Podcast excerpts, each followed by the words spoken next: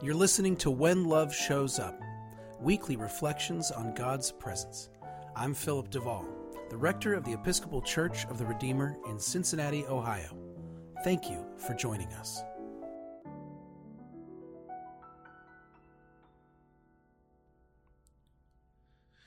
Do you remember the bowls you used for your breakfast cereal as a child?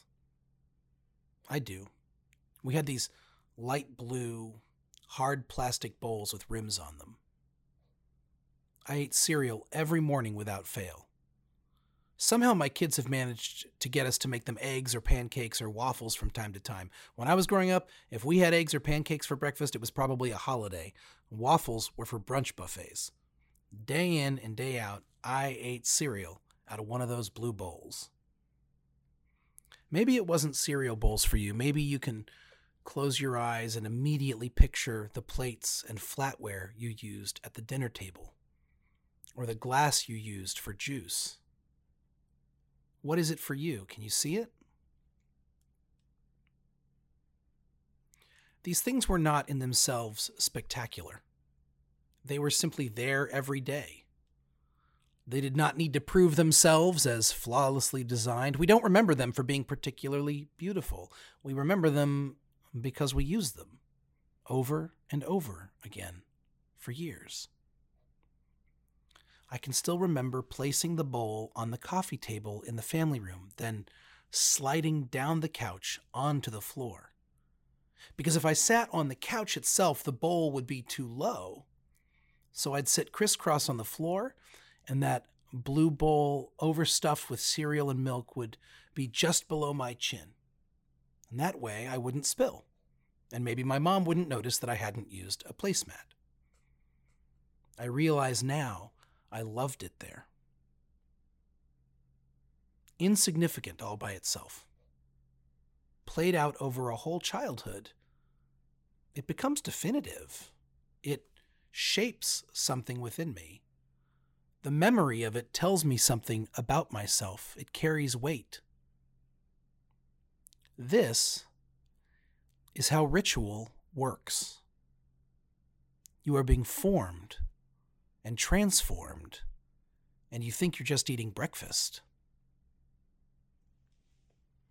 I'm not supposed to tell you that nothing significant happens during a worship service, especially because I'm a priest, and most especially because worship is so central to our identity in the Episcopal Church. What's more, we say, and I believe, that Jesus shows up, that Jesus shows up every single time we worship, that God is with us in a beautiful, miraculous, and practical way. In every Sunday service, we share communion. In our tradition, we believe that Christ is actually present in the communion meal. How could I call that insignificant? Well, it is and it isn't.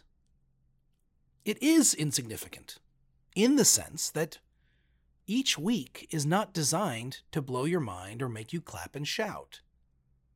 It's insignificant in that it's literally created to happen over and over again, week after week, year after year, with roughly the same order of events and movements beats, and words.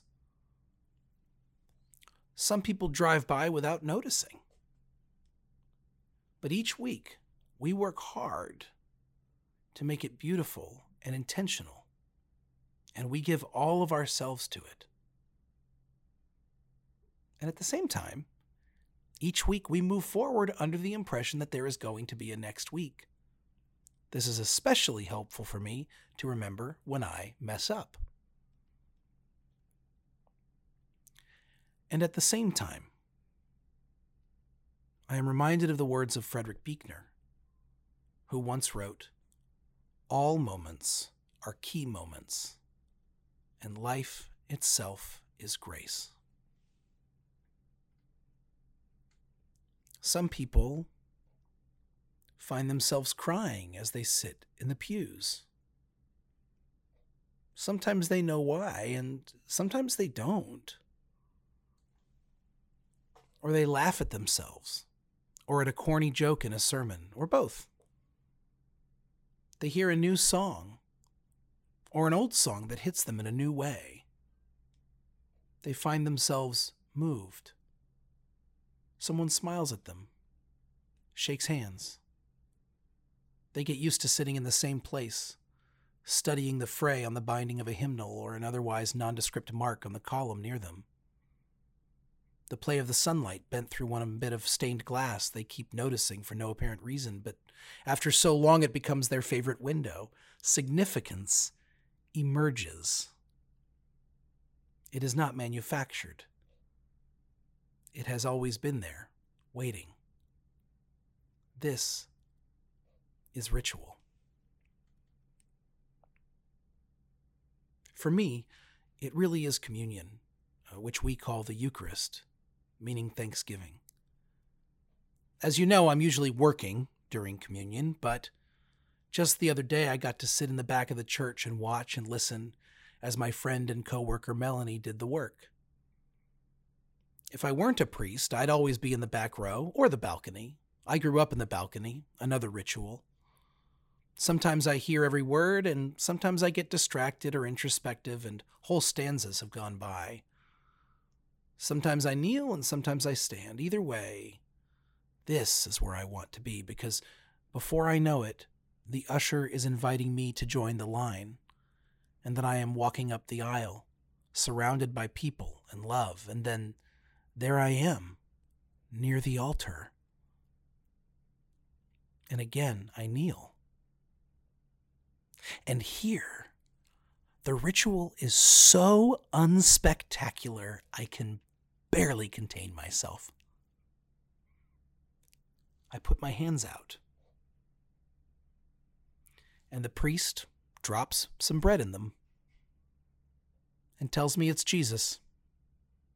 And then I eat it. And then the wine comes, and that's Jesus too. So I drink it and I cross myself, and I stand up and walk away. To show my hands, my empty hands, with nothing in them, nothing to give. To do so without fanfare or drama.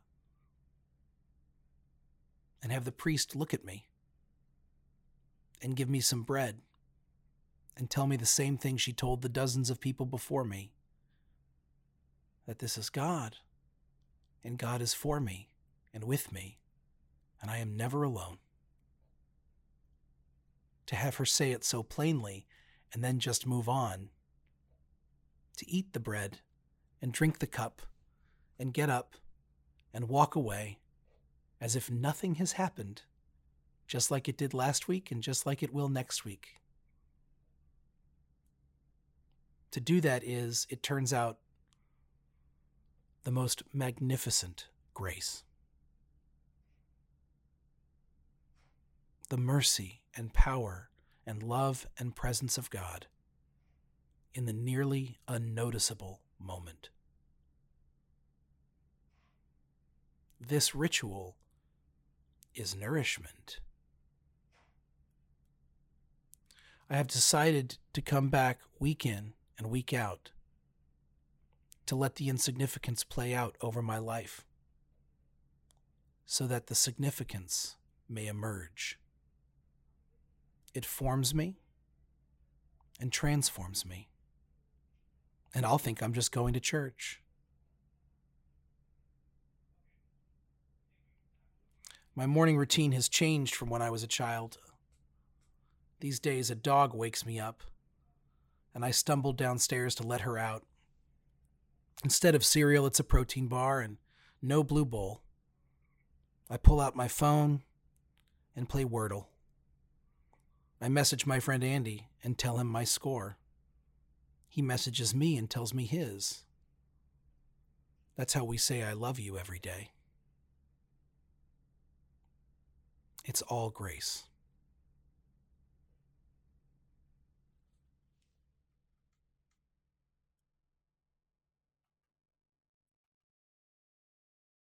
This has been When Love Shows Up, a podcast of the Episcopal Church of the Redeemer. From Cincinnati, Ohio, the Queen of the Midwest, the crown jewel of the Buckeye State, this is Philip DeVaul. Remember, you are blessed and you are a blessing. Thank you for listening.